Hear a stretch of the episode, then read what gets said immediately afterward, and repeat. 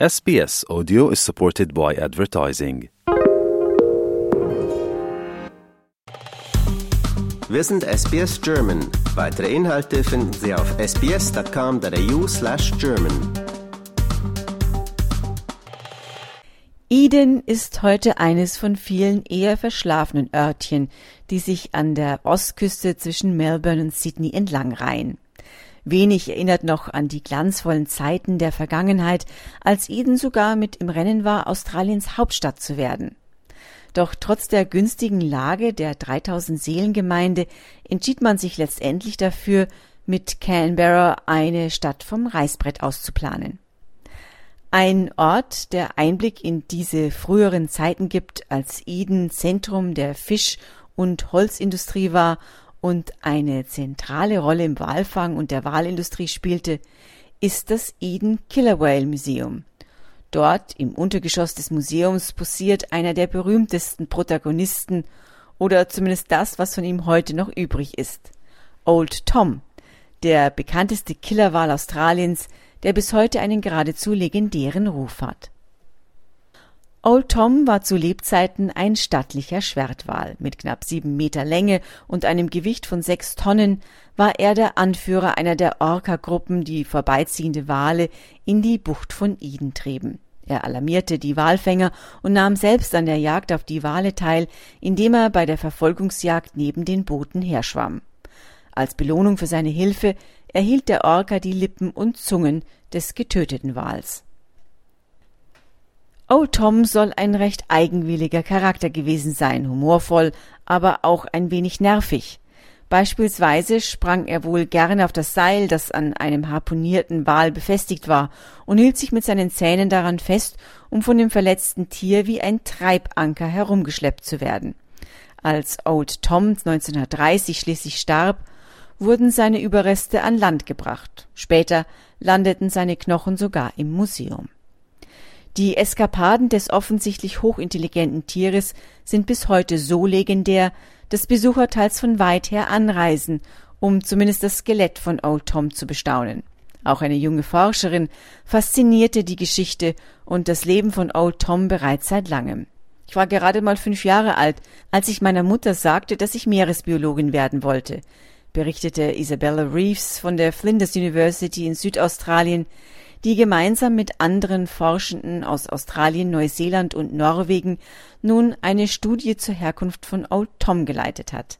Um mehr über den Killerwal und seine Ursprünge zu verstehen, musste Reeves DNA von Old Tom extrahieren.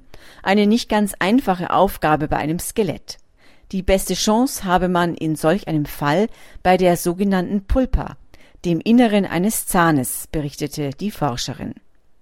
Doch ein Erfolg war keineswegs sicher. Bevor die Knochen ins Museum nach Eden kamen, lagerten sie neun Jahre lang in einem Schuppen, und selbst im Museum sind sie nicht in einem Raum, in dem die Temperatur kontrolliert ist.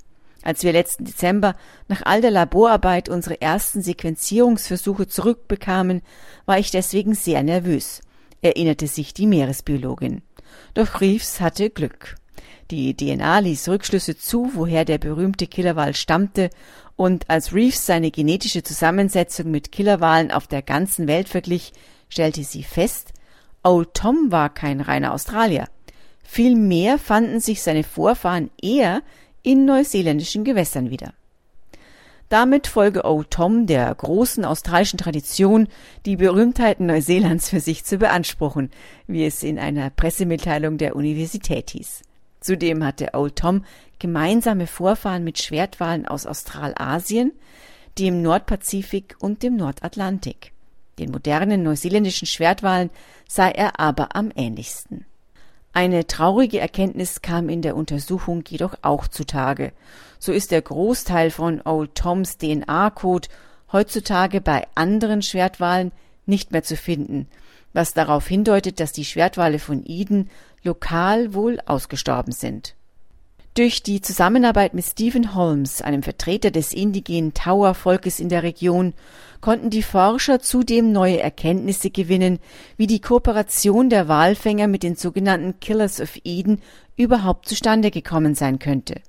So berichtete Holmes, dass das lokale Küstenvolk über seine Traumzeitgeschichten Bereits lange vor der europäischen Kolonisierung und dem Aufkommen des kommerziellen Walfangs eine Verbindung zu den Orcas und auch zu Old Tom pflegte. Wir betrachten die Biovas, also die Orcas, als unsere Brüder, sagte er. Sterbe ein Mitglied der Tower, so werde es gemäß ihres Glaubens als Biova wiedergeboren.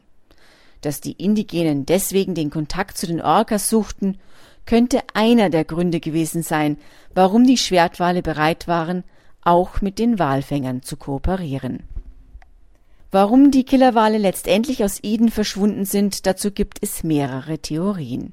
Sicher spielt mit, dass die Walpopulation durch den Walfang empfindlich eingebrochen ist und Killerwale, wie Reeves erklärte, häufig ihrem Futter folgen. Doch es habe auch zwei Vorfälle gegeben, wo die Menschen die Killerwale betrogen hätten, berichtete die Forscherin, und es werde gerätselt, ob dies die Partnerschaft letztendlich zerstört haben könnte. Zudem deuten Missbildungen bei den Schwertwalen darauf hin, dass unter den Killerwalen um Old Tom Inzucht herrschte. Auch das könnte zum Zusammenbruch der Population beigetragen haben. Das war für SBS Radio Barbara Barkhausen.